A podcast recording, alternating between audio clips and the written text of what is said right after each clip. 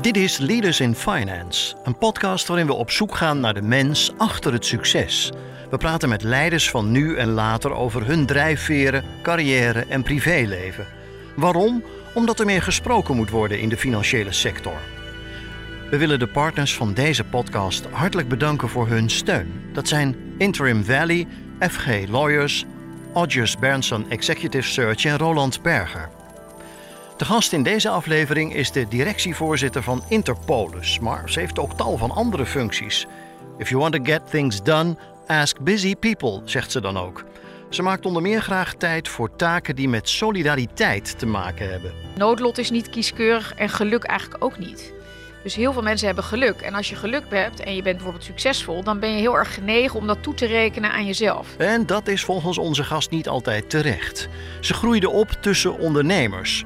Toen ze voor het eerst een arbeidscontract kreeg, was dat zelfs even wennen, zegt ze. En dat je dus gewoon kunt pinnen terwijl je geen arbeid hebt verricht. Hè? Dat, uh, dat was in het hotel natuurlijk heel, heel ongebruikelijk. Je, je, had alleen geld als je daadwerkelijk uh, een kamer had verhuurd en ook uh, weer had schoongemaakt. Haar baan als directievoorzitter van Interpolis is mooi, maar soms ook zwaar, zegt ze. Niet elke keuze is even leuk. Omdat je op een plek zit waarbij je dilemma's krijgt voorgelegd of keuzes moet maken die niet makkelijk zijn, want anders waren ze al gemaakt. Haar tip aan beginners is gewoon knoerd hard werken. En dat doet ze zelf ook. Onze gast in deze aflevering is Chantal Vergouw. Je gastheer is Jeroen Broekema. Welkom bij een nieuwe aflevering van Leaders in Finance. Deze week spreken wij met Chantal Vergouw, de directievoorzitter van Interpolis. Welkom Chantal. Dankjewel. Leuk dat je de tijd neemt om het, uh, met ons in gesprek te gaan. Traditiegetrouw spel ik altijd de naam van de gast. Dat is Chantal C-H-A-N-T-A-L en Vergouw V-E-R-G-O-U-W. De introductie het volgende over jou. Je bent, uh, zoals gezegd, directievoorzitter van Interpolis. Je studeerde rechten aan de Universiteit van Amsterdam en startte haar loopbaan als management trainee banking bij de ING. Ze werkte vervolgens 15 jaar voor ING in een veelheid aan functies om vervolgens naar Interpolis over te stappen. 2009 werd ze winnaar van de landelijke titel Manager of the Year. Nu is ze naast haar directievoorzitterschap ook commissaris bij Ureco Sigorta, een Turkse verzekeraar met een leidende positie in de bankaire distributie in Turkije. Buiten het professionele leven om is ze betrokken bij verschillende maatschappelijke non-profit organisaties. Bijvoorbeeld om de met uitsterven bedreigde katachtige diersoorten op de kaart te zetten, is ze elf jaar bestuurder en medeoprichter geweest bij Stichting Spots. Sinds 2021 is ze voorzitter van de Raad van Toezicht bij de Dierenbescherming. Daarnaast draagt ze de culturele sector een warm hart toe en is ze bestuurder bij Stichting Kunst en Onderneming Brabant Cobra. Tot slot, Chantal is 44 en woont met haar partner en twee zonen, zoontjes, in Utrecht. En ik dacht misschien aardig om te starten om toch uh, Interpolis nog even neer te zetten. Want iedereen, tenminste bijna iedereen kent volgens mij uh, de naam Interpolis, zeker onder deze, deze luisteraarsgroep. Maar kan je nog wat meer vertellen, misschien ook wat cijfers eraan uh, aan koppelen? Ja, nou Interpolis is uh, hopelijk inderdaad zeer bekend, is een verzekeraar die zich vooral begeeft op de particuliere markt en de zakelijke markt. En dan vooral ook de MKB-markt. we hebben ongeveer 200.000 zakelijke klanten en ongeveer 1,8 miljoen particuliere klanten. Uh, en komen voort uit de agrarische sector eigenlijk. Uh, echt een fusiebedrijf. Uh, hebben vanaf 1990 tot bijna 2005 altijd onder de vlag van Rabobank ja, gewerkt en waren ook daar is onderdeel van. En Rabobank heeft Interpolis verkocht aan Achmea, een grote verzekeraar. Maar heeft daarin wel uh, uh, afgesproken om uh, exclusief met haar te blijven samenwerken, omdat we zo verklonken zijn met elkaar. Um, en we zijn eigenlijk een van de grootste bankverzekeraars in, in Europa. En zijn dat al sinds lange tijd. En zijn natuurlijk befaamd en bekend bij velen vanuit glashelder. Dat heeft echt in de jaren 2000 is dat in al die hersencellen bij iedereen zo geland. En dat gaat er ook niet meer uit. En gelukkig maar. Ja, dat moet briljant bedacht zijn. Ja. Want dat is, als je aan die naam denkt, volgens mij bij een heel hoog percentage mensen komt die term meteen op, of niet? Ja, nou dat, dat ik, het is eigenlijk wat ik altijd hoor. En wij hebben er ook onderzoek naar gedaan. Want toen ik vijf jaar geleden startte, was was toch wel een van de eerste dingen die ik zei van ja, glashelder. Hoe sterk is dat nu eigenlijk? Moeten we daar niet een andere slogan uh, van gaan maken? Uh, en toen kwam eigenlijk al heel snel naar voren dat glashelder eigenlijk verworden is tot merk. Dus op, op dit moment laten wij ook altijd eigenlijk zien Interpolis glashelder als één woord. Uh, en ook eigenlijk als één woordmerk bijna. Uh, dus ja, dat is, ik, ben, ik kan helaas niet claimen dat ik de bedenker ervan ben. Nee, dat is wel, dat is wel een gouden vondst geweest. Was waarschijnlijk ook toen nog niet meteen duidelijk dat het zo goed zou zijn. Nee. En die, uh, als ik uiteindelijk als zakelijke klant of als particuliere klant, hè, je noemde net uh, enorme aantallen die, die klant bij jullie zijn. Als ik klant wil worden, dan ga ik wel via de Rabobank, geloof ik. Hè? Of ja. kan ik ook helemaal onafhankelijk bij jullie terechtkomen? nee, het is inderdaad altijd in combinatie met de Rabobank. Um, dus het kan wel zo zijn dat je via ons binnenkomt hè, als nieuwe, nieuwe relatie. Uh, maar het is ook de bedoeling dat je een relatie met de Rabobank start die eigenlijk het intermediair is. Uh, die daardoor ook een heel groot deel van de dienstverlening uh, invult voor Interpolis klanten. En, en wat we natuurlijk het liefst zien is dat wij, omdat we zo verklonken zijn in hoe wij zaken doen, en ook de klanten, uh, hoe we met klanten omgaan, dat het ook fijn is als, als vanuit Rabobank eigenlijk een totale overview is over uh, mensen hun financiële situatie, positie. En daar hebben verzekeringen natuurlijk ook een hele logische plek in. Helder, helder. En in mijn voorbereiding, uh, waarbij ik zo, zowel naar jou geluisterd heb op een aantal plekken als dingen gelezen heb op, op de website, viel mij op dat jullie het heel vaak over verantwoordelijkheid hebben. Dat mensen hebben vertrouwen en verantwoordelijkheid. En ik las ook, we stimuleren verantwoordelijk gedrag. Wat, wat, wat bedoel je daar precies mee? Nou, dat we eigenlijk uh, één heel erg geloven in eigen verantwoordelijkheid en niet in betutteling. Um, we geloven echt dat je mensen een hengel moet geven in plaats van vis moet voeren. Uh, en dat betekent ook dat we eigenlijk er alles aan doen om te voorkomen dat die verzekering zo ruim mogelijk is. Dus we geven eerst altijd inzicht. Gewoon inzicht in wat voor risico's loop je eigenlijk. Vervolgens kijken we wat kun je zelf dragen. Ja, want het zijn ook gewoon risico's. Ja, dat, dat zijn eigenlijk geen risico's voor sommige mensen. Uh, en welke preventiemaatregelen kun je uh, met elkaar nemen? Uh, en dan is het sluitstuk verzekeren. En dat komt eigenlijk echt, echt voort uit het DNA. Dus een, dat, dat zit in het hart van de coöperatie, maar zeker ook in het hart van Interpolis. Is opgericht door boeren. En die, die hadden op een gegeven moment liepen risico's, vooral op brand. waarbij ze eigenlijk dachten, ja, dat kan ik niet zelf dragen, dus dat gaan we dan samen doen. Maar dat samen dingen doen was niet alleen maar vanuit gezelligheid. Misschien was het ook gezellig, maar het was vooral bedoeld vanuit welbegrepen eigenbelang. En dat welbegrepen eigenbelang is dat je uh, een premie uh, ook uh, laag kunt houden met elkaar als je allemaal wel bijvoorbeeld compartimenteert in je stal of als je een elektrakeuring doet. Of, dus waardoor je met elkaar een lagere premie draagt. Dus het is echt, um, preventie zit in het hart van iedereen die bij Interpolis werkt. Uh, en wij proberen ook echt uh, dat besmettelijk op een prettige manier te laten overkomen bij onze klanten. Uh, omdat wij uiteindelijk ja, streven naar nooit schade hebben. En we hebben ook afgesproken met iedere klant dat als je wel schade hebt, gaan we het fantastisch voor je oplossen. Dan krijg je de rode loper. Maar we weten ook dat uh, een inbraak bijvoorbeeld laat diepe sporen achter. En dat is niet alleen maar een gestolen laptop. Het is uh, het onveilig voelen in je woning. Uh, dat zie je natuurlijk ook met brand, maar zeker ook bijvoorbeeld met letsel. Maar daar kunnen we misschien straks bij stilstaan. Hoe wij ook dus proberen op allerlei mogelijke manieren hele grote schades die diepe sporen in mensen hun hart en hoofd en leven achterlaten, om, om die ook dus echt te voorkomen.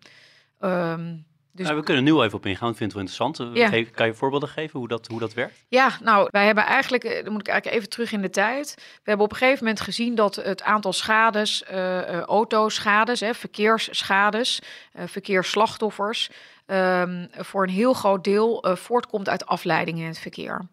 En binnen die categorie afleiding is eigenlijk bijna altijd de smartphone betrokken. En dat leidt gewoon tot hele grote schades. En materiële schade is dan nog, zeg maar, overkombaar. Maar ook het aantal verkeersslachtoffers uh, en gewonden. Er zijn ongeveer 58 gewonden per dag in het verkeer en twee doden per dag. Dat is, uh, als je dan zoveel kennis draagt als wij, ja, dan moet je wat doen. En dat past ook bij onze roots. Dus toen hebben we gezegd: oké, we, uh, we gaan Nederland proberen aware te maken. Hè, van, van, door onderzoek te doen, door getallen te delen. Maar dat is niet genoeg. Hè. Dus dat, dat leidt tot, oh ja, interessant, leuk. Um, maar we hebben ook een gedragsdeskundige aange, aangenomen die ons helpt over hoe kunnen wij nou Nederland vertellen dat je er echt mee moet stoppen. Uh, nou, daar hebben we een aantal dingen voor um, de jongeren gedaan. Dat heet FONO. Eh, dus zij downloaden die app.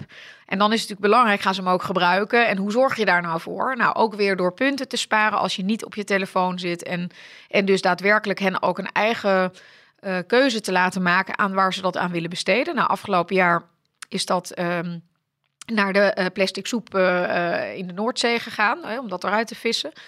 Ja, en, en, daar zie je dus een enorme betrokkenheid. Want, want deze jongeren hebben dus echt het gevoel dat ze en het goede doen voor de samenleving, het goede doen voor zichzelf. En daarmee dan ook nog eens een keer een doel wat hen aan het hart gaat kunnen steunen financieel.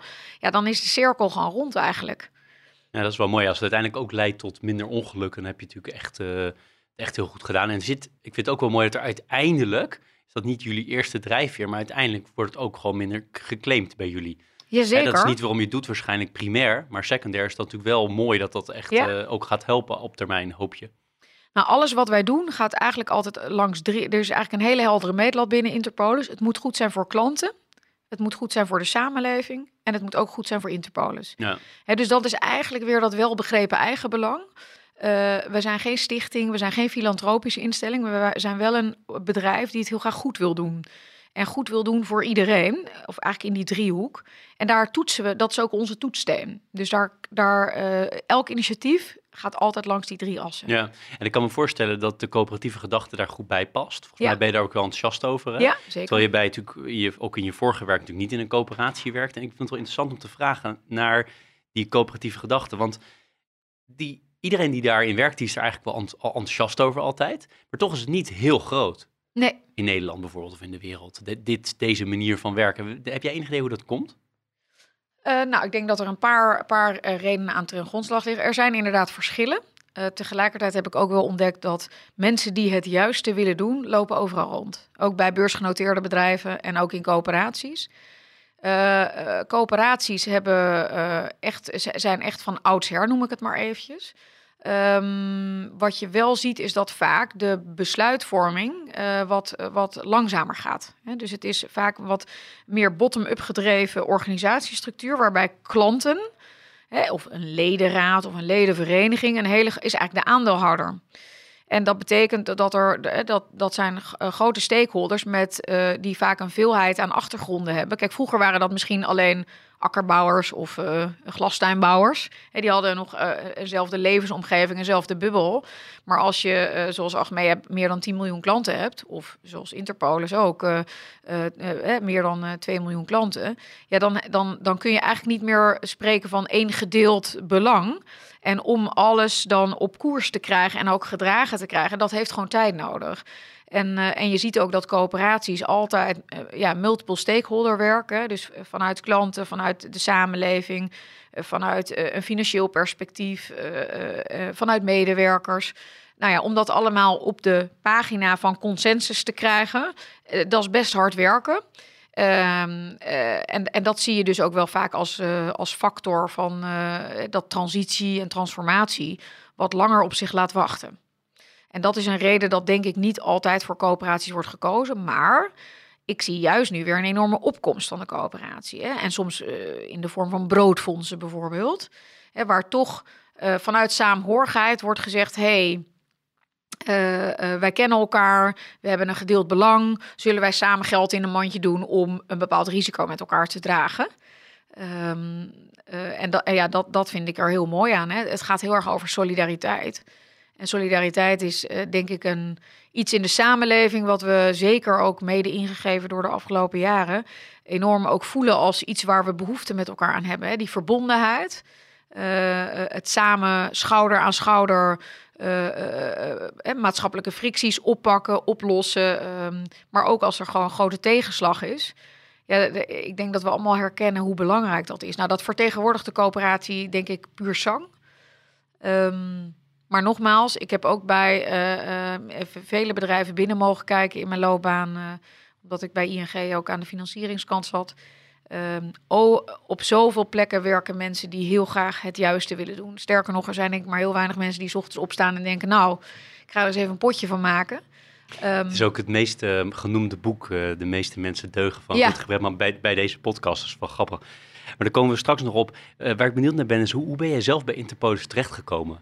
Ja, Nou, eigenlijk uh, benaderd door een headhunter.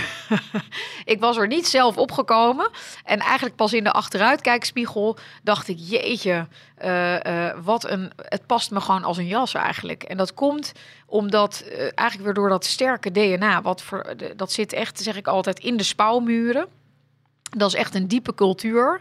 Die gum je ook niet zomaar even uit. Dat, heeft, dat staat eigenlijk los van de leider. Dat, dat is echt een, een, een, diep geworteld iets. En dat staat heel erg, hè, dan kom ik toch weer even op dat glas helder. Op uh, uh, mensen die vrij recht voor zijn raap zijn. Hè, dus gewoon zeggen waar het op staat. Uh, ook heel veel kleurrijke mensen vertegenwoordigd. die durft tegen de stroom in te gaan en ook wel een beetje buiten de lijntjes te kleuren. En dat was in 2000, in de tijd dat al die verzekeraars natuurlijk nog potdicht zaten. Grote gebouwen, dichte gordijnen. Als je polis afsluit, kreeg je zo'n pakket eh, thuis op, je, op de deurmat. Ja, ging Interpolis ook al, die deed het anders. Die vroeg niet eh, 20 bonnetjes uh, uh, en verdachtjes ongeveer bijna van fraude als je een claim indiende. Maar die zei gewoon, binnen 24 uur staat het op je rekening. We vertrouwen je. En we doen een keer een steekproef. Dat klopt. Hè? Dus bewaar vooral alles wat, wat, wat je hebt. Um, maar ook alles op één pagina. De alles in één polis, maar ook op één pagina. Um, ja, dat, dat past mij heel erg. Ik, ja. ja. mooi, maar was je, die headhunter benaderde jou, betekent dat dat je op zoek was? Of was het, uh, nee. was je helemaal niet op zoek dacht, ik kan zo misschien nog wel vijf of tien jaar bij uh, in, in ING was het Ja, zeker. Ja, ik was echt met volle overtuiging een oranje leeuwin. en uh, ja, nee, zeker. En ik had ook net een babytje gekregen. Dus ik, uh, ik zeg wel eens gekscherend. Ik, uh, ik, toen ik het selectieproces inging, was ik nou lichtelijk labiel. Want ik, zat, ik, wel, ik, ik gaf nog borstvoeding en, en het kolfapparaat stond nog niet op marktplaats. Dus ik was echt serieus helemaal niet op zoek. sterker nog, ik stond voorgesorteerd voor, op, voor een aantal opties binnen ING. En ik heb daar ook altijd met ongelooflijk veel uh, plezier gewerkt. En kijk daar ook nog met heel veel eigenlijk trots en waardering naar hoe dat bedrijf zich heeft vernieuwd. En, uh, en, uh, en wat voor partij dat is, waar ongelooflijk veel professionals ook werken. en waar ik eigenlijk heel veel kans heb gekregen. Maar wel grappig, want als dus die headhunter niet was gekomen, was je misschien nu nou ja, nog één of twee of drie stappen verder in de hiërarchie van, van de ING. Ja. Dus hoe kunnen dingen lopen in het leven? Hè? Ja, nou, de, ja. Eh, uiteindelijk zie je dat heel veel. Uh, je, je, hoort wel eens mensen die eigenlijk doen alsof alles een soort van recept heeft gehad, hè? of een soort van predestination. Nou, ik, ik geloof daar zelf niet zo heel erg in. dingen komen op je pad en, en dan kun je ze grijpen of niet, hè? kansen. En, en het is ook goed om ze te onderzoeken. maar ik had het zelf niet kunnen verzinnen, eerlijk gezegd. Maar ik snap het wel. Ja, precies. Achteraf is die altijd, hè, zoals uh, Steve Jobs zegt, de dots connect. Hè? Ja.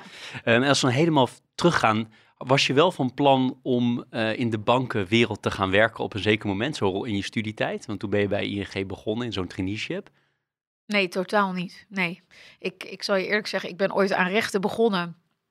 En niet, uh, niet om, laten we zeggen, hè, zo van, nou, ik weet niks anders, dus laat ik dan maar rechten doen echt met de volle overtuiging om ook in de juristerij uh, mijn plek te gaan vinden. Mijn ultieme droom was uh, verantwoordelijk worden voor het Pieter Baan Centrum of de vrouwengevangenis in Nieuwersluis. Dat was eigenlijk mijn ultieme doel. Uh, ik heb, ik heb forensische psychiatrie gedaan en, en criminologie politierecht. Dus eigenlijk een specialisatie strafrecht en daarna nog intellectuele eigendom. Ik heb ook in, in verband daarmee bij een advocatenkantoor lang als paralegal gewerkt. En zag mezelf eigenlijk, nou, ik heb bij de rechtercommissaris op de Haarlemse rechtbank. Uh, ik zag mezelf eigenlijk uh, uh, richting zo'n opperbevelhebber van de mobiele eenheid of zo'n soort rol bewegen. En dan met als ultieme doel wat ik net zei. maar doordat een vriendin, ja, hoe verzin je het, mij in de zomervakantie toen ik mijn scriptie aan het schrijven was, eh, ja, zij wilde naar een open dag van ING en uh, voor zo'n traineeship. En zei, goh, ga je met me mee, anders moet ik alleen en vind ik niet leuk. En ik dacht, nou ja zeg, wat moet ik nou uh, bij zo'n bank? Maar goed, ik ging mee. En het was namelijk en gratis lekkere happen. En, en je kon ook, geloof ik, begreep ik wel, testjes doen. Die dan, laten zeggen, hè, van die IQ-testjes, die dan wat inzicht gaven in wie je bent en wat je kon. Dus ik dacht, nou ja, dat is altijd mooi meegenomen. Dus nou, dus, en zo geschiedde eigenlijk. En zij uh, vond het eigenlijk uh, niet helemaal haar ding na het einde van die dag. En ik dacht, nou, best wel heel erg interessant zeg. Dat wist ik allemaal niet dat het er allemaal achter schuil ging. Dus toen dacht ik, nou, ik doe gewoon mee aan het selectietraject en dan grote kans dat ik daar toch niet terecht kom. Um, en toen bleek ik ineens heel goed te kunnen rekenen. Dus dat was voor mijzelf ook een verrassing. Maar wat maakte dat je uiteindelijk die hele interesse in het strafrecht en de politie en al die dingen, gevangeniswezen, dat je toch zei van nou, dan zet ik dat overboord en ga ik dit traineeship doen. Wat, wat, wat triggerde je? Nou, dat had ook nog wel een andere oorzaak. Ik vond in de advocatuur, um, ik zag wel dat, er, dat je een loopbaan kon hebben.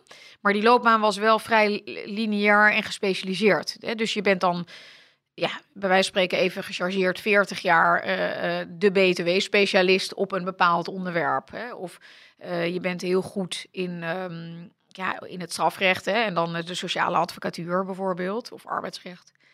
En dat vond ik wel wat eenzijdig. En ik vond ook wel dat de aandacht voor uh, gedrag en coaching van mensen en leiderschap was, had wel een andere plek dan dat dat bijvoorbeeld bij een bedrijf zoals ING heeft. En, en waar je dus veel meer uiteenlopende rollen kunt vervullen, waar je dus ook veel meer ja, je eigen karakter en, en ontwikkeling verkent en ontwikkelt. Dus dat sprak me er heel erg in aan. Dus had je eigenlijk al bedacht, of rationeel of voelsmatig, ik ga toch niet die kant op en toen kwam dit? Ja. Of was het echt zo van, ik ga wel die kant op en er kwam dit, dacht, nou, dit is fantastisch. Dit nee, dat eerste, dat eerste. Okay. Dus er was al wel iets wat in mij zei, misschien moet ik het bedrijfsleven in, maar wat dan? Um, dat vond ik dan ook nog wel weer heel erg lastig. En daar ben ik dan eigenlijk per ongeluk zeg maar zo ingerold en dat is heel goed bevallen. Uh, maar inderdaad, de, die, die, de advocatuur en het specialisme, was wel iets wat, wat, laten we zeggen, een beetje aan het broeden was van, uh, ja, is dat het nou? Ja. ja. En waar kwam de interesse voor die andere kant vandaan? Dat de politie, gevangeniswezen en die dingen? Waar, waar kwam dat, wat was daar de, de aanleiding van? Weet je dat? nou, één, één gewoon de inhoud van de vakken die ik deed. maar het zat ook wel heel erg in... Um, en dat heeft later ook weer geleid tot werk wat ik als vrijwilliger heb bijvoorbeeld gedaan bij de tussenvoorziening. En is dat je soms ziet dat mensen uh, een verkeerde afslag in hun leven nemen. Uh, of dat mensen onder minder gelukkige sternte uh, zijn geboren en niet hebben geleerd wat het juiste is. Um, en, en daarmee eigenlijk de rest van hun leven daarvoor moeten bloeden. En dat vind ik onterecht. Hè. Ik vind dat iedereen verdient om een nieuwe kans te krijgen in de samenleving. En ik ben blij dat er mensen zijn die opstaan voor, voor, voor mensen die net even dat setje nodig hebben. Um, dan kom je een beetje op een dieper thema van. Kijk, heel veel dingen in je leven. Ik, ik zeg altijd: noodlot is niet kieskeurig en geluk eigenlijk ook niet. Dus heel veel mensen hebben geluk. En als je geluk hebt en je bent bijvoorbeeld succesvol, dan ben je heel erg genegen om dat toe te rekenen aan jezelf. En te zeggen: ja, maar ik was daar ook bij en ik heb daar ook leiding aan gegeven en richting aan gegeven. En ik heb, ik heb afgezien en dus heb ik het eigenlijk verdiend dat het nu zo is gegaan. Alsof daarmee je ook zegt dat als dat niet is gebeurd in je leven, alsof dat ook. Uh, een gebrek aan inzet of uh, um, volhardendheid is geweest. En mijn overtuiging ten diepste is dat geluk en ongeluk niet zo heel ver van elkaar af liggen. En, en dat het dus de plicht is van degene die geluk heeft, om uh, degene die wat minder gelukkig is of niet misschien altijd de hersenen heeft meegekregen of kansen heeft gekregen of dingen heeft kunnen leren, om die dan uh, uh, een zetje de goede richting op te geven. Um, dus daar heeft, het, uh, daar heeft het allemaal wel een verband mee. Want ik, ik heb wat gelezen al hoor, maar uh, over jou, hoe jij bent opgegroeid. dat vond ik wel een indrukwekkend verhaal. Ik besefte ook wel zelf weer voor de zoveelste keer hoe beschermd ik ben opgevoed. En misschien jij, zie je dat zelf ook wel, dat je beschermd bent opgevoed, weet ik niet. Maar kan je iets meer over vertellen hoe, jij, hoe jouw jeugd was? Ja, nou, ik, ja, ik ben opgegroeid bij mijn grote vader eigenlijk en zijn tweede vrouw in een uh, familiehotel. Uh, dat is op zich uh, eigenlijk voor mij niet zo bijzonder, want als kind is de wereld gewoon zoals die is. Uh, pas later, als je erop terugreflecteert, dan zeggen mensen: Jeetje, ben je opgegroeid bij je grootvader? dat had natuurlijk wel een oorzaak. mijn moeder was al heel jong ziek en kon, en kon niet voor mij zorgen en is later ook gestorven. En mijn vader kon die zorgen ook niet op zich nemen. Ehm, dus zo belandde ik eigenlijk vanaf een jaar of acht, negen eerst bij mijn grootvader. En daar ben ik uh, uh, ja, opgegroeid. Alleen rond mijn eh, dertiende werd hij, werd hij ziek en overleed hij ook. Dus dat was ontzettend verdrietig, omdat hij natuurlijk eigenlijk ja, die vaderrol ook vervulde. Maar in de achteruitkijkspiegel heb ik ook ongelooflijk veel um, de omstandigheden, namelijk een familiehotel, geleerd. En eh, daar is denk ik een heel groot deel van wie ik ben en hoe ik nu eh, de, naar de wereld kijk, is daar wel geboren. Ehm, en, en het was een hotel, maar, maar eh, ik zeg er altijd meteen bij: het was Hotel Jansen en uh, geen Marriott Hotel met 200 kamers. We hadden 11 kamers en eigenlijk was het gewoon zeven dagen in de week werken. Dus ik, ik, ik weet nog toen ik ooit bij ING startte, dat ik, uh, dat ik uh, dat hele concept van weekend vond ik heel gek. Dacht ik, weekend, oké, bijzonder. maar, maar ook vakantie, hè, dat je dus drie weken op vakantie gaat en dat gewoon nog je, geld, je, je salaris is overgemaakt. En dat je dus gewoon kunt pinnen terwijl je geen arbeid hebt verricht. Hè? Dat, dat was in het hotel natuurlijk heel, heel ongebruikelijk. Je, je had alleen geld als je daadwerkelijk een kamer had verhuurd en ook weer had schoongemaakt. Maar ook hele, hele basale dingen als. Um, we praten nu over agile werken en trial and error en ABC-testing. Om te zorgen van wat werkt en wat werkt niet bij klanten. Ja, dat deden wij ook. Hè. Wij wilden een ster erbij. We hadden twee sterren en we wilden naar drie sterren. En dan moesten, op elke kamer een radio en een televisie. En uh, waren we aan het uitproberen of een dekbed nou uh, meer, ja, laten we zeggen, tevreden gasten opleverde dan lakens en dekens. Maar we probeerden ook altijd onze gasten naar ons restaurantje, onze eetzaal eigenlijk te lokken. Om vervolgens ze ja, te verleiden om naar de bar te gaan. Want ja, uh, daar, daar uh, zat natuurlijk meer ook marge op. Hè, dus, en nog een drankje en nog een, en nog een paar borrelnoten. dus, dus wat wij nu share wallet vergroten noemen dat was, dat was daar ook gewoon aan de orde van de dag. Mooi. Ja, en, ja. en wat we toen, wat we nu zeg maar, je moet werken aan je loyaliteit en aan de lock-in. Ja, dat wij deden niet anders, zeg ik dan maar even, om te zorgen dat die gast zo'n goede tijd heeft dat hij volgende keer als hij in de stad is ook weer bij je terugkomt. Uh, maar ook, uh, ja, mijn opa die zond mij dan uit in de, in de zomervakantie. Dan moest ik bedden schoonmaken en uh, badkamers schoonmaken bij, de, bij het collega-hotel. letterlijk 100 meter verder, Hotel de Corner.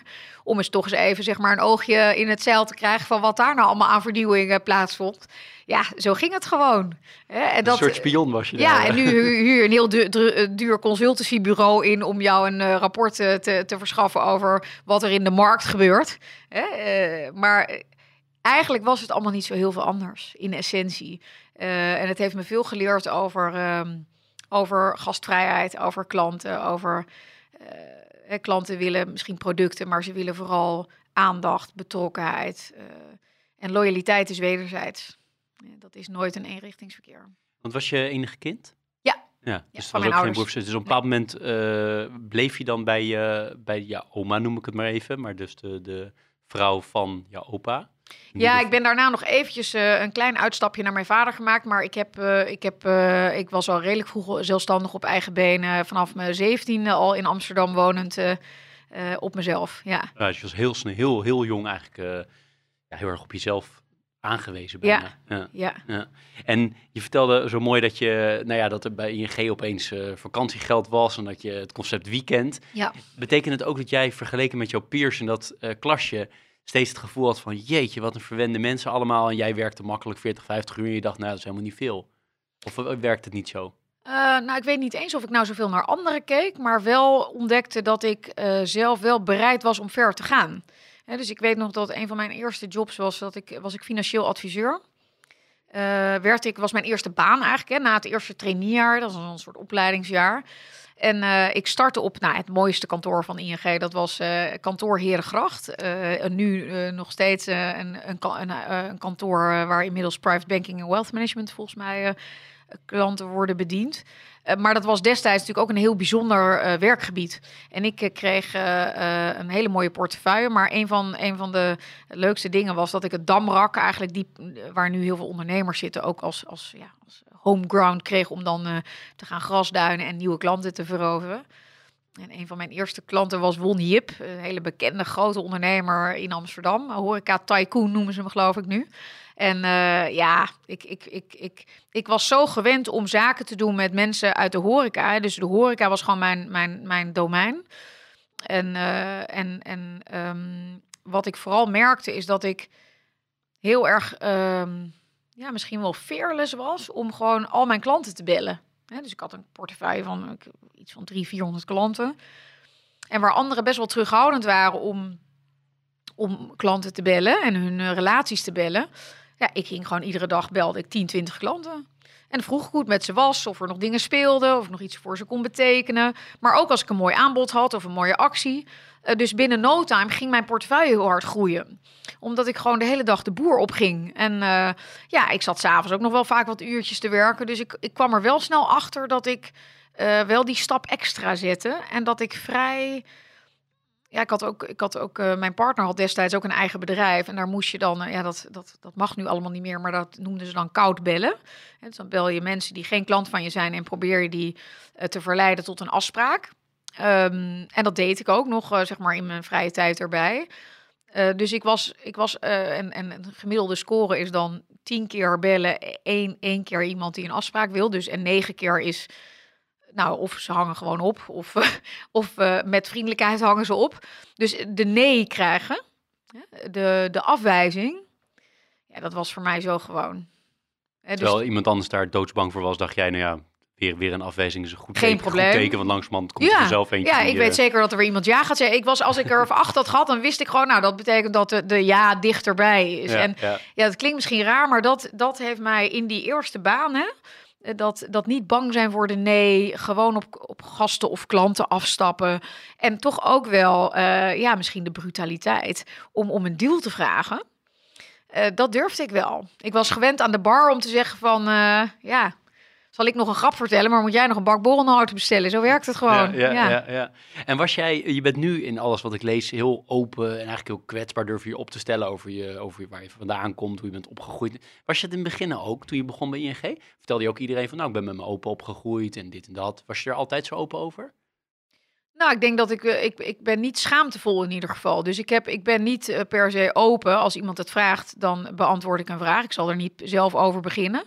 Maar ik heb ook niet het gevoel dat het iets is waar, waar, waar ik um, ja, waar iets mee is. Voor mij, uh, en ik denk dat dat, uh, dat uh, vraag ik wel eens aan, aan vriendinnen van mij, die ik al jaren al heb en ook vanaf de lagere school. Iedereen vond het gewoon, kinderen nemen gewoon de wereld zoals die is. Dus als je bij je grootvader woont, ja, dan is dat wat het is. Daar was eigenlijk helemaal niks bijzonders aan. Hè, dus, dus ja, misschien is dat het ook wel. Het ja. was gewoon. Ja, dat is normaal. Ja. ja. Wat ik ook interessant vond is, uh, dat hoorden we eigenlijk al een beetje, hè, maar ik, ik, schreef de quote op, ik weet niet waar die vandaan kwam, maar uh, ik heb geleerd om langdurig af te zien. Dus je, je, je kan blijkbaar gewoon ook lang werken. Deze quote komt niet bekend voor. Wel, ja, ja, ja. Wel. ja, ja zeker. Ja. ik weet niet meer waar die vandaan komt. Maar uh, is dat iets wat je uh, altijd bent blijven doen? Dat je ook echt keihard werken en uh, veel uren maken om, om ook het verschil te maken? Ja, ik denk wel dat dat heel erg. Uh, ik ben ook wel een beetje opgevoed met, uh, om nog maar een quote erin te gooien. Topsporter word je niet tussen 9 en 5. Uh, die heb ik wel meegekregen vanuit huis. En um, ja, weet je, als je ambitieus bent en je wil impact maken, dan, dan, dan vraagt dat soms ook een bepaalde effort en ook een positie. En het vergaren van die positie, dat is niet in jaar 1 en ook niet naar jaar 10. Hè. Ik ben nu 20 jaar bezig.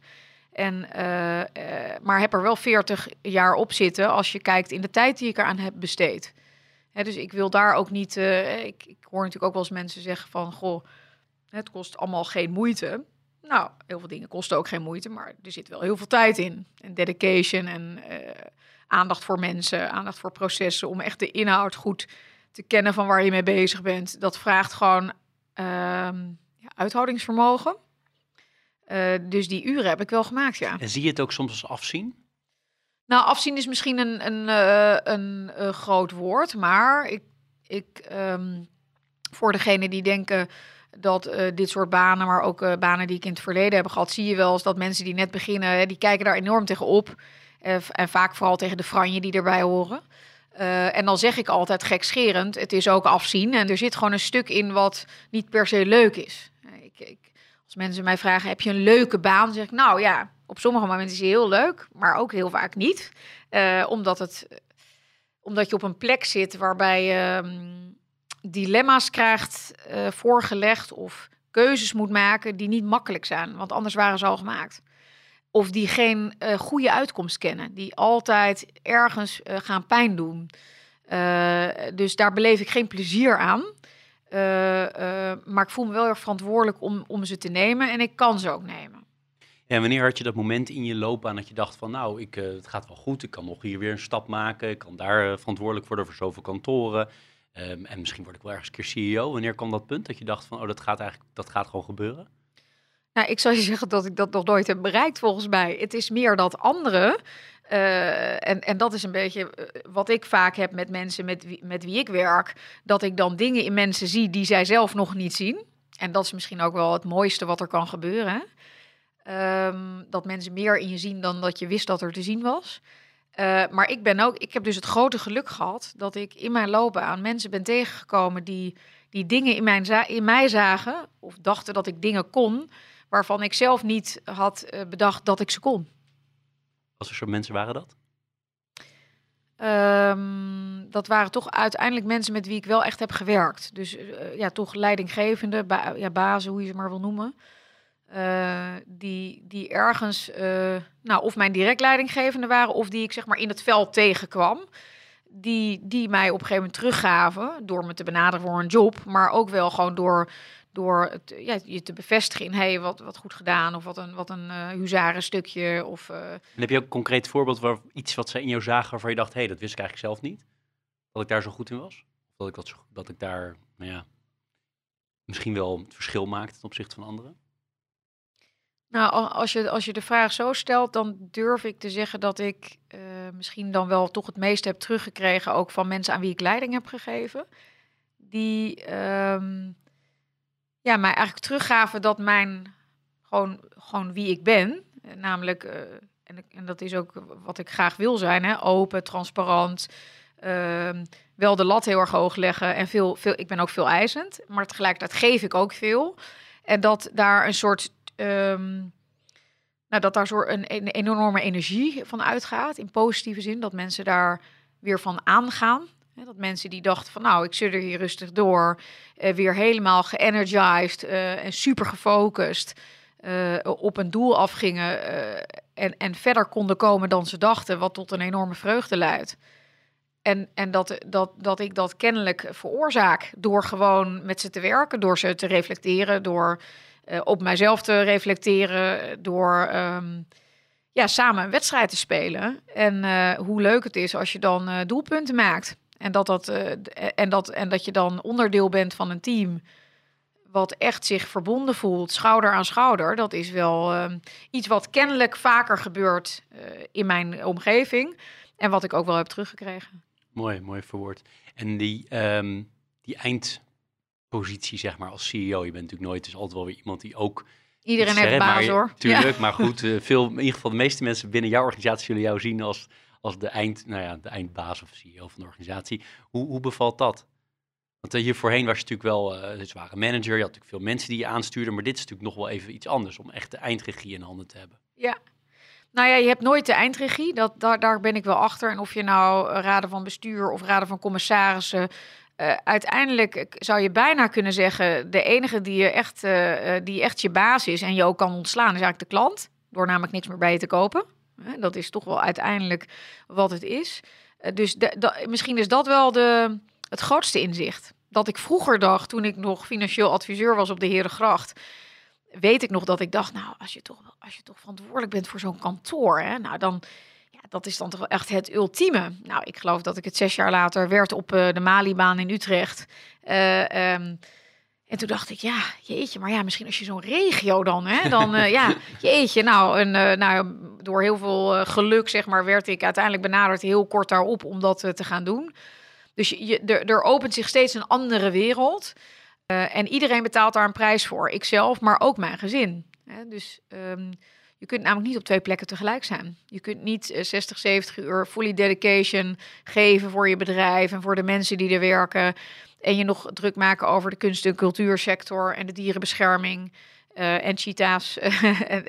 en, en ook tegelijkertijd op het schoolplein elke middag staan. Dat, dat, is, dat zijn niet twee dingen die altijd samen gaan. We komen op het einde nog even over de, de werk-privé-balans. Je hebt alvast de, de, basis, ja. daar, de basis daarvoor gelegd. Dat, dat, is, dat, dat is heel erg mooi. Um, uiteindelijk ben ik nieuwsgierig naar... Um, je, hebt, je, hebt, je hebt de werkkant, de loopbaankant... en daarnaast doe je dus al die dingen die je net al een aantal van noemde. Hè? Dus uh, de, aan de dierenkant. Ja. waar komt die drive vandaan?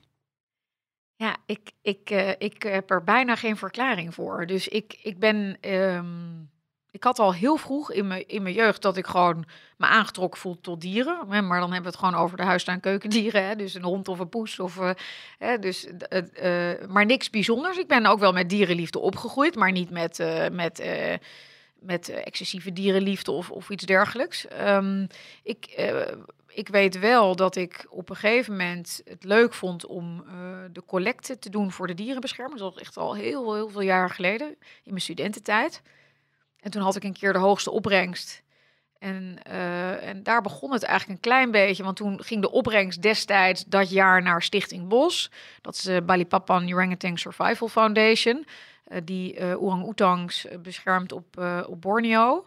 En... Uh, de, ja, laten we zeggen, de stichtingsdirecteur die dat bedrag in ontvangst nam, die zei tegen mij van, goh, hè, uh, zou je het niet leuk vinden om voor ons uh, werk te, te, doen? En ik zei, nou, oké, wat is dat dan? Nou, dan moest ik op de apenhul gaan staan bij het orang-oetang verblijf. En daar moest ik dan uh, uh, kleine van kweekhout gemaakte slingeraapjes verkopen aan mensen in ruil voor geld. En dat geld, met dat geld kochten we dan regenwoud aan. Waar orang-oetangs, die eigenlijk vaak worden geschoten uit de boom voor de baby's. En de baby's gaan dan als huisdier ja, naar rijke mensen in het Midden-Oosten of in Azië. Die daar dus weer teruggezet konden worden. En nou ja, laten we zeggen, in, in vrijheid konden leven. Um, dus, eh, eh, en, en daar ben ik dat ben ik toen gaan doen. Dat heb ik een aantal jaar gedaan. En daar ontmoette ik Simone Eckhart, uh, tot op de dag van vandaag de bestuurder van Stichting Spots. En zij was reisleidster geweest in Namibië en, en zei van, goh, de katachtigen zijn heel erg bedreigd en de cheetah, het snelste landdier, zo prachtig. er zijn er nog maar een paar en ook de leeuw, um, weten heel veel mensen niet, maar ook echt heel schaars.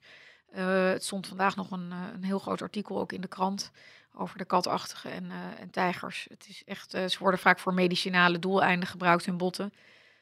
Um, maar ook uh, gaan ze vaak dood door canned hunting.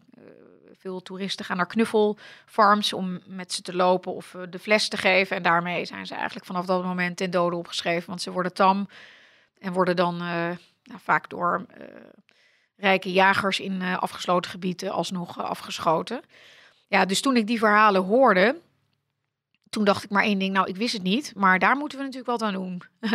dus toen uh, heeft zij het initiatief eigenlijk genomen om een stichting op te richten. Uh, stichting Spots, uh, Save and Protect Our Treasures.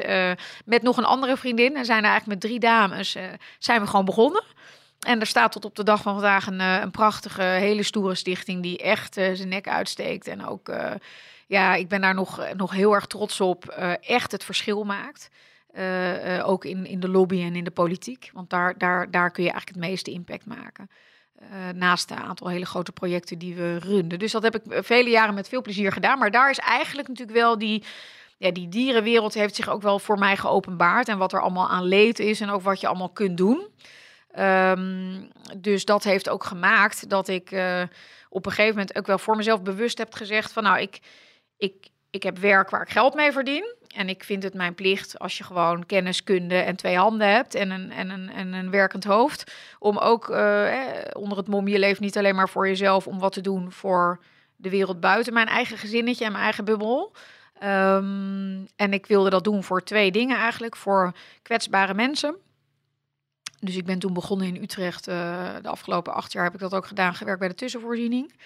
Ik heb een aantal jaren een prostituee begeleid die uh, uit de prostitutie wilde stappen. En ik heb de laatste jaren vooral mensen met een uh, financiële ja, achtergrond die lastig is en die in de schuldsanering terecht zijn gekomen of uh, onder bewind moesten komen, geholpen met, ja, ik noem maar even het huishoudboekje. Uh, en ik heb gekozen om altijd iets te blij willen blijven doen voor dieren. Nou, dat heeft zich altijd in, in spots uh, vertaald. En recent, uh, ja, met ongelooflijk veel trots, voorzitter van de Raad van Toezicht van Dierenbescherming Nederland. Dat was ik even nieuwsgierig naar. Heb je daar jezelf gemeld? Of hebben ze jou gevonden? Het, nou, ik zal je zeggen hoe het is gelopen. Ik had het er vanochtend nog over. Er stond een advertentie van een headhunter in het, volgens mij, het NRC. En ik zat uh, op een gemiddelde zondagmiddag, zo zit ik dan vaak te werken boven. En mijn partner maakte er een foto van. En appte die naar boven. Hij zei, je hebt er geen tijd voor, maar ik moet het je volgens mij toch even zeggen. En, uh, oh, die opmerking erbij ook. Je hebt er geen tijd ja, voor. Je, hebt er geen je tijd mag voor. niet van mij. Hè? Nou, en nou, je zeker wel. Want hij is eigenlijk mijn grootste, nou ja, laten we zeggen, sponsor op dit uh, punt. Want dit kan alleen maar als je gezin je daar ook toe in staat stelt. Hè. Dat is echt, uh, voor hen heb ik misschien nog wel de allergrootste waardering. Uh, uh, en ze zijn me en het allerliefst, maar ook, ook degene die mij uh, in staat stellen om dit te, kunnen en mogen doen. Maar wat wel grappig was, want je moest dan een brief gaan schrijven, maar ik dacht, nou, dat ga ik niet doen. En dus ik heb, me, ik heb gewoon die headhunter die ik al kende een appje gestuurd en gezegd, joh, ik heb geen tijd, maar mocht je niemand kunnen vinden, dan hoor ik het wel. nou ja, goed. En toen kwam ik in gesprek. En toen was ook de eerste, de eerste vraag was, um, goh, je hebt best een druk bestaan als we het zo, zo kunnen lezen. Uh, heeft u er eigenlijk wel tijd voor? En toen, uh, zei, ik, uh, toen zei ik, nou nee. maar en toen kwam ik met een uitspraak die, die heel erg bij mij paste ook. If you want to get things done, ask busy people. Dan maak je tijd. Alles wat je belangrijk vindt in het leven, daar maak je tijd voor. En dat doe ik dus ook voor de dierenbescherming met grote... Het is overigens wel een briljante manier om, om hard to get te zijn voor, ja, voor ja, je functie. ja. Ik heb, als je echt niemand kan vinden, ja, kom dan dan hoor bij ik het wel. terug. Ja, ja, ja, ja, ja, want eigenlijk heb ik er, uh, had ik er geen tijd voor. Maar Ja, briljant vind ik die. Ja. wel. Die ga ik ook eens proberen ergens. Kijken of het werkt. ja, Maar, dat, eh, maar wel leuk dat, leuk dat je dat bent gaan doen. ja. En is, ehm, is je, de, de rode draad, hè? dat vind ik toch wel interessant. Je zegt van het is mijn werkende leven en mijn, alle dingen die ik daarnaast doe. Hè? Met het begeleiden van die prostituee of met, eh, met de dierenbescherming of de stichting die je hebt opgezet. Maar is het niet eigenlijk toch meer één, namelijk dat het solidariteit is, dat woord dat je eerder gebruikte, of opkomen voor groepen die het wat minder hebben of het samen doen, eh, slash er zijn voor andere mensen? Is, Ja. dat niet, is dat niet bij beide zo? Of, of zoek ik nu iets wat er, wat er niet is? Nee, ik denk dat dat een, ware, een waar woord is. eh, waarbij ik dat zelf niet zo had bedacht. Maar als jij het zo zegt, denk ik, ja, ik denk dat daar wel een, een grote overeenkomst zit. Hè. Dus, dus kwetsbaren, kwetsbare dieren, kwetsbare mensen die niet altijd voor zichzelf kunnen opkomen. Of die net even die hand kunnen gebruiken. Die, die handreiking kunnen gebruiken. Ja, daar, daar, daar voel ik mij wel ehm, toe aangetrokken. Ja om, Ja. om dat dan ook te doen. Ja, interessant. Ehm, ik, ik vraag elke gast altijd eh, een paar dingen die altijd terugkomen. En één daarvan is eh, tips voor starters. En het liefst in de financiële sector, Ja. eh, maar mag ook breder zijn. Wat, wat zou jij hen eh, meegeven? Ja, dat is een eh, interessante vraag. Wat ik hen zou willen meegeven is eigenlijk wat ik net eh, eh, probeerde te zeggen. Is dat, dat je eh, als je zorgt, en dat is wat ik zelf ook heb ge- geprobeerd, is dat je, dat je eh, jezelf goed kent. Hè? Dus dat je weet wat er in je hart leeft. En zorgt dat dat in je, en in je hoofd ook natuurlijk, dat dat dan ook uit je handen komt. Dus dat je heel congruent bent in, in wie je bent en wat je doet dan eh, kost het namelijk en niet veel moeite en kun je heel veel energie ontwikkelen. En als je veel energie ontwikkel- ontwikkelt, dan, ehm, en passie dus ook, dan zie je dat dat besmettelijk is. Dat heb ik echt ervaren. Ehm, dus da- dat raad ik iedereen aan. Om, Ja, dat mag ik daar even op inbreken? Jazeker. Sorry, dus ik wil niet door je heen praten, maar hoe doe je dat? Want iedereen zal zeggen, ja, dat lijkt me ook. Tenminste, het komt bij mij heel, heel goed over. Congruent zijn in, in wat je voelt en, en dan uiteindelijk ook daarin handelen. Ja. Levert energie op en dan wordt het, eh, nou ja, dat is aanstekelijk en mensen gaan met je mee. Ik kan die Ja. hele lijn heel goed volgen. Maar hoe doe je dat praktisch? Als ik nu aan het begin van mijn carrière sta, hoe ga ik dat? Ja, dat Handen en is, voeten nou, geven. dat, is dus, dat is dus lastig. Dus daar kun je ook een beetje hulp bij vragen. Hè? Dus het, is, het is natuurlijk niet... Je hoeft het niet alleen te doen. Je kunt ook een partner, een vriend, een broer, een zus, een vader en een moeder uitnodigen. Die kennen je namelijk supergoed. Hè? Om, om, hè? Ik heb ook altijd, ik zeg ik wel eens gekscherend van... Als ik op een gegeven moment heel raar begin te doen, dan zeg ik wel eens tegen vrienden. Of dat je echt denkt, nou, weet je, eh, Chantal, weet je, waar, waar ben je gebleven? Eh, zeg het tegen me. Zeg het tegen me. Hou me met, je, hou me met mijn pootjes op de grond. Zorg dat ik dat, dat waar ik altijd in geloofde. Ik ben hè, ook, ook, eh, nou ja, laten we zeggen, al heel vroeg. Hè, de strijd die ik lever soms voor die kwetsbare mensen of dieren. Ja, dat, dat wil ik niet kwijtraken. Dus als ik daarin versleten raak, hè, bijvoorbeeld, dat ik me niet meer druk maak over onrecht, spreek me aan. Want dat is het vuur wat in mij brandt. En dan is er iets gebeurd. Dan is er kennelijk een, eh, een blusapparaat langs geweest of een doek overheen gegooid. Maar dan moeten we die er snel afhalen. Hè, dus het is. ehm, en ik denk al door je erop te focussen. eh, eh, dat, dat, dat, je kunt je erop focussen en je kunt andere mensen uitnodigen om je erbij te helpen. Dat, dat is eigenlijk één. mijn tweede tip is, het is misschien een wat onpopulaire tip, en, maar je moet gewoon knoerd hard werken. Hè, ik zei het net, topsporter word je niet tussen 9 en 5. Je moet echt wel walk the extra mile. Ehm, ja, je komt niet, eh, als het echt je ambitie is om een bedrijf te gaan aansturen, ja, daar, daar zit gewoon tijd en energie in. Eh, maar, en die betaalt zich ook uit. Als je tijd stopt in, in de mensen om je heen, in je collega's. En je bent er niet alleen maar om instructies uit te delen, maar ook er om eh, te luisteren naar het verhaal over iemands leven of over wat iemand op dat moment beroert, dan krijg je dat terug. Dat krijg je nooit meteen terug. Dat is niet een direct communicerend vat, maar ergens vertaalt zich dat in loyaliteit. En dat mensen bereid zijn om met jou knoerd hard te werken aan dat doel wat jij misschien wel voor ogen had. Dus het is eigenlijk gewoon ja, een super goede investering die je kunt doen. En zorg dat je een vak verstaat. Zorg dat je ergens van bent. Dus even snel, grote stappen snel thuis, dat, dat kun je misschien een keer, eh, kan het je naar de volgende plek brengen. Maar ik geloof erin, weet gewoon waar je het over hebt. Hè. Just, eh, dat is echt de enige, enige manier om, eh, om uiteindelijk verder te komen. Want anders word je ook steeds, hè, dat hoor je ook wel eens vaker, dan word je ook steeds onzekerder dat je wordt ontmaskerd. Hè, dus dat is het wel lekker gevoel dat je de volgende stap hebt gemaakt misschien. Maar als je eigenlijk niet weet waar het over gaat, dan wordt het een eh, heel spannende reis, zeg ik dan maar even. En dat is helemaal niet, dat is helemaal niet fijn. Dus dat zou ik echt iedereen willen aanraden. Wat een mooie, mooie opsomming. Als ik hem heel, heel bland samenvat, zeg ik feedback vragen. En vooral van de mensen die je goed kennen. Eén. Twee, je moet er veel tijd in stoppen. Ja. Eh, ik noem maar Ja. even 10 10.000 euro, re- 10.000 Ja. uren regel. Ja, zeker. Eh, en drie, versta een vak. In ieder geval ben ergens van. Ja. Eh, zodat mensen ook, dat je ook echt een, een basis legt en mensen jou zo zien. Ja, Eh, mooi. Ehm, we hebben ook altijd zo eh, op 80, 90 procent een, een teaser en een pleaser. Nou, de pleaser gaat altijd over, over boeken. Die eh, staat vast. En aan de teasende kant gaat meestal meer over wat je nu doet. Ehm, en dat had ik opgeschreven eh, als eh, stelling. ehm, Interpolis eh, hoeft niet, te, niet echt te concurreren op de wijze waarop de andere verzekeraars dat moeten. Omdat ze een van de grootste banken als distributiekanaal hebben. Ja. Ben je het daarmee eens of oneens? Nee, nee. ik heb het gevoel dat wij heel hard moeten concurreren. Eh, maar doen dat wel inderdaad schouder aan schouder met Rabobank. En dat is natuurlijk heel fijn. Eh, tegelijkertijd kan iedereen... eh, ja, ik bedoel, er zijn meerdere grote banken in, in, Nederland. En daar zijn ook andere verzekeraars aan verbonden. Dus in het bankverzekeringslandschap concurreer ik me helemaal suf. met, met anderen. Hè? Dus ING werkt met Nationale Nederlanden, ABN AMRO Verzekering natuurlijk. het oude Deltaloid, waar zij zijn verbonden, maar nu Nationale Nederlanden. Dus wij, zijn, we hebben wel degelijk heel veel competitie. En we hebben natuurlijk ook competitie van andere partijen, van vergelijkers, van direct writers. Dus eh, de, klant, de klant is volledig vogelvrij om eh, te kiezen wat hij wil. Ook bij de Rabobank. Hè. Je bent niet verplicht om bij Interpolis te komen. Dus eh, alle, ja, alle verleidingstechnieken uit de kast in termen van eh, topproducten, goede prijzen, eh, maar ook goede preventietips, relevante content, eh, eh, eh, eh, mooie merken eh, waar je je thuis bij voelt en trots op kunt zijn. Dus ik, nou, ik zou, we zeggen, ik zou willen dat ik in eh, geen concurrentie had. Eh, zo voelt het zeker Nee, niet. concurrentie heb je zeker. Alleen m- het punt van de teaser, ik zal nog iets Ja, ja, ja. uitbreiden, is natuurlijk met name van als je het vergelijkt met andere banken die, of andere verzekeraars die een bank als distributiekanaal hebben. eh, vers, eh, dat snap ik. Maar versus partijen die dat niet hebben, dan heb je toch wel een enorm, enorme voorsprong, of niet? Als je zo'n distri- mega distributiekanaal hebt.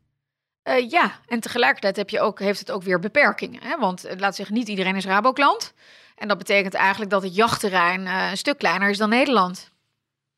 Eens? Nou ja, ik, Ja. Ik, ik, ik hoor het al. De ja, teaser ja, gaat ja, niet, nee, dat, eh, gaat geen niet dit genoeg gaat worden. dit. Kom ik niet, eh, kom ik niet meer weg. Nee. Ehm, aan de pleasende kant vragen we ook, eh, ook altijd hetzelfde. Namelijk, heb je bepaalde boeken? Of heb je een boek wat jou erg geïnspireerd heeft? Wat je graag aan iemand geeft? Of, of anderszins? Nou, ik, ik heb eigenlijk een schrijver die, die, laten we zeggen, hij weet het niet, maar ik ben zijn grootste fan, durf ik te zeggen. En dat is Arthur Japin. Eh, eh, ik heb al zijn boeken. Eh, ik, kan, ik kan eerlijk toegeven dat ik de afgelopen jaren, sinds ik twee kleine jongetjes heb, eigenlijk niet meer zoveel boeken lees. Ik lees wel veel rapporten en, en, en, en, en soundbites en knipselkranten. Maar boeken is eigenlijk heel schaars. Eh, ehm, eh, helaas ook. Ik hoop dat die tijd ooit weer komt. Maar er is één schrijver van wie ik alle boeken heb gelezen, maar ook zodra er een nieuw boek uit is, direct naar de winkel ren. En dat is van Arthur Japin. En dat komt omdat hij, ehm, hij schrijft eigenlijk bijna altijd uh, romans die een historische context kennen. Wat ik heel leuk vind, omdat het me echt in een andere tijd brengt. maar er zitten zoveel levenslessen in. Ik heb echt. en, en hij heeft. Ja, hij is een woordkunstenaar. Hij geeft woorden aan emoties waarvan ik denk, ja, ja zo is het alleen ik, ik kan zelf niet op die woorden komen, maar hij heeft dat tot in perfectie uh, verheven wat mij betreft. Dus ik ben, eh, hij woont ook in Utrecht. Ik zie hem wel eens op de fiets en hij weet dus niet dat ik zijn, ik denk dus echt dat ik zijn grootste fan ben. en ik, en ik, en ik zal keer, ik refereer ook vaker aan. Hè? En ik, ik, ik vind er ook ja, vreugde en steun in zijn woorden. Ja. Mooi. Nou, ik, ik heb een aantal boeken van hem gelezen en ik weet trouwens nooit of het Chapin of Japin is. De een zegt Japin, de ander Chapin. Maar Um, ik vond zelf tot nu toe De Zwarte met het Witte Hart, als ik het goed zeg, vond ik het mooiste boek. Het is ook, ik heb het ook wel eens mensen gegeven in het buitenland, omdat het vertaald is. Niet alles is in het Engels vertaald, geloof ik. Uh, maar dat weet ik niet zeker. Is dat ook jouw favoriete boek of heb jij een hele andere van hem die jij zou aanraden? Want ik wil graag een titel erbij ja, ja, zetten. Ja, oh ja, dat ga ik. Uh, de Zwarte met het Witte Hart is een prachtig boek en vooral om één uitspraak. Ik weet niet of je me nog herinnert. Kleur heb je niet, kleur krijg je door anderen. Op pagina 1 hè, over het. Uh, het veld van, uh, wat zijn het, kerststerren volgens mij, die plantjes. Uh, prachtig, nou dan ben ik al meteen weer helemaal verkocht. Hè. Op pagina 1 was het alweer gebeurd. Dus zeker een heel bijzonder boek. Ja, ik ben, ik ben toch echt, uh, ja, ik kan niet kiezen, maar ik vind een schitterend gebrek, omdat dat de eerste was die ik las. Dat heeft me echt uh, geroerd. maar als ik dan even van het gebaande pad af, af zal gaan van Japin, dan kom ik op de overgave. En uh, dat vond ik een heel inspirerend boek, omdat dat uh, gaat over, en dat heeft dan misschien weer een verband met alles, dat gaat heel erg over um, vergeving en over uh, dat je dat niet doet voor anderen, maar voor jezelf. En dat je daarmee je omgeving wel een plezier doet, overigens. en het gaat over weer doorgaan naar tegenslag. Het gaat over zelfredzaamheid. En dat zijn echt wel heel veel rode draden die daar voor mij dan bij elkaar komen. Uh, maar ik vond het ook een heel heftig boek. Um, maar prachtig beschreven. Ja. Mooi. Um, richting het einde. Um, hoe, we hebben het al heel kort over gehad. En ik zei, we komen erop terug, dus dat doen we ook. Uh, werk in privé. Want je doet heel veel dingen. Je hebt altijd veel dingen gedaan. Je zei, de basis is mijn man, mijn partner. Ja. Uh, kan je er wat meer over vertellen? Hoe, hoe manage je het? Ja, nou, ik manage hem niet. maar, maar, maar ja, ik, heb, ik, heb, uh, ik ben al 27 jaar met Robin. Dat helpt. We kennen elkaar heel goed van uh, jongs af aan. Zijn met elkaar opgegroeid. Uh, ja, weet je, hij is, hij is mijn, mijn grote liefde. Die, die eigenlijk met heel veel. Hij is ook mijn grootste fan eigenlijk. Dus hij is ook dan degene die naar boven appt en zegt: joh. Moet je niet, ja, je hebt eigenlijk geen tijd, maar ja, dit is wel natuurlijk. Hè. Hij had ook snel de pagina kunnen omslaan, snel bij de krant, in de kattenbak, die krant, en we hebben het er nooit meer over. Dat, dat is verre van hoe wij met elkaar omgaan, vanuit totale gelijkwaardigheid. En, en dat kan ook alleen maar, ik kan ook alleen maar deze jobs of deze dingen doen, omdat hij natuurlijk heel veel opvangt. En, en wij hebben ook nog twee hele lieve, fijne zonen. van zes en acht, die, die, waar hij ook ontzettend veel mee onderneemt. Uh, en dat is hartstikke mooi. En ik ben er ook wel.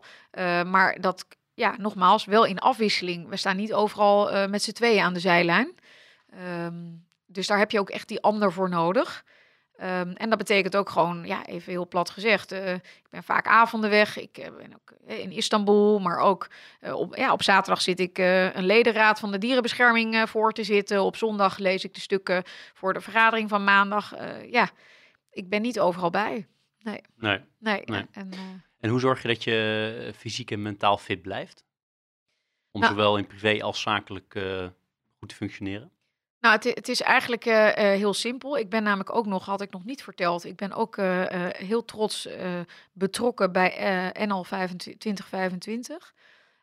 dat is een beweging op persoonlijke titel waarbij mensen proberen op een aantal grote thema's in de samenleving een versnelling te maken.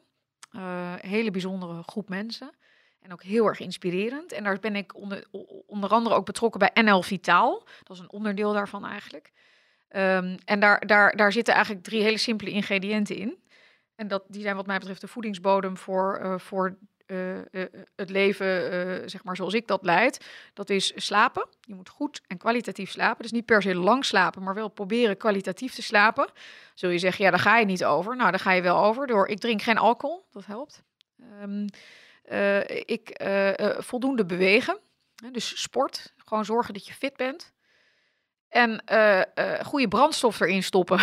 dus gezond eten als het even kan. En ook ik laat me wel eens verleiden tot ongezond eten. Daar, daar zeker eh, ehm, voordat ik zo meteen met een mars word gesnapt of met een KitKat in mijn mond.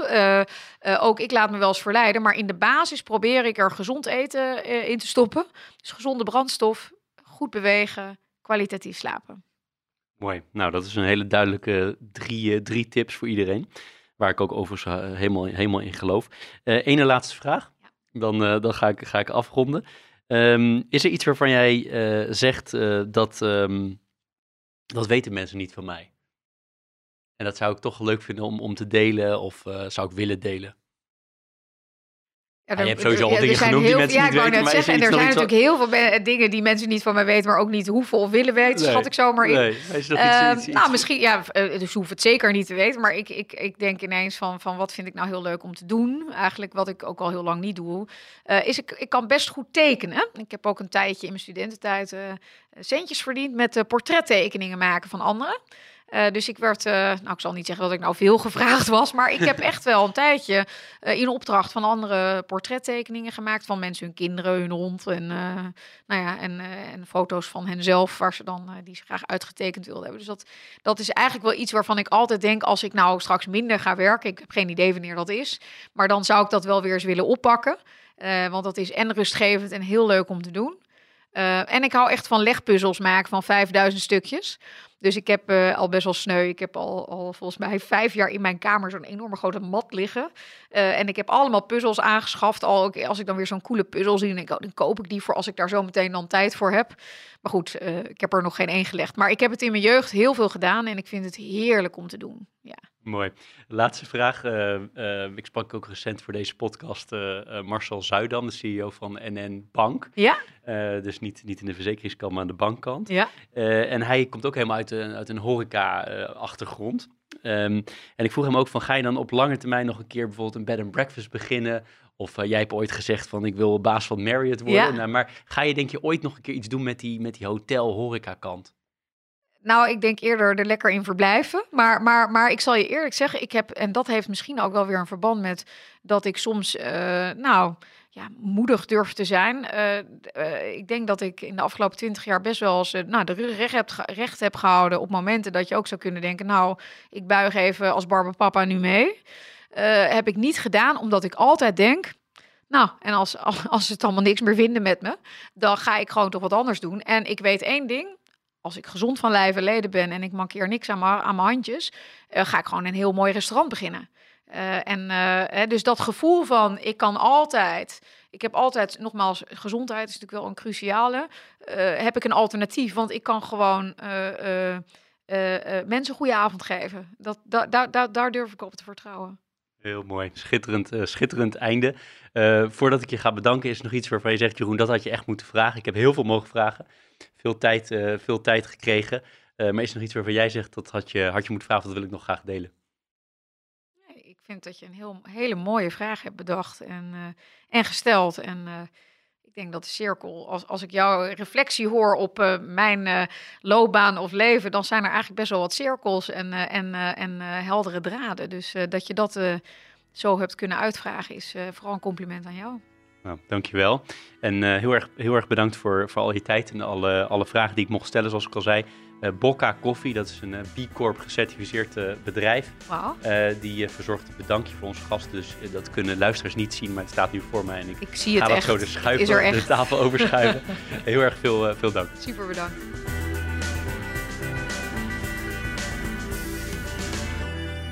Dit was Leaders in Finance. We hopen dat je deze aflevering met veel plezier hebt beluisterd. We stellen je feedback erg op prijs. Wat houdt je bezig en over wie wil je meer horen? Laat het weten via een Apple of Google review. Dat kan ook via de sociale media kanalen of direct via een e-mail. We kunnen het enorm waarderen als je dat doet. Tot slot danken we onze partners voor hun steun. Dat zijn Interim Valley, FG Lawyers, Odgers Berndsen Executive Search en Roland Berger.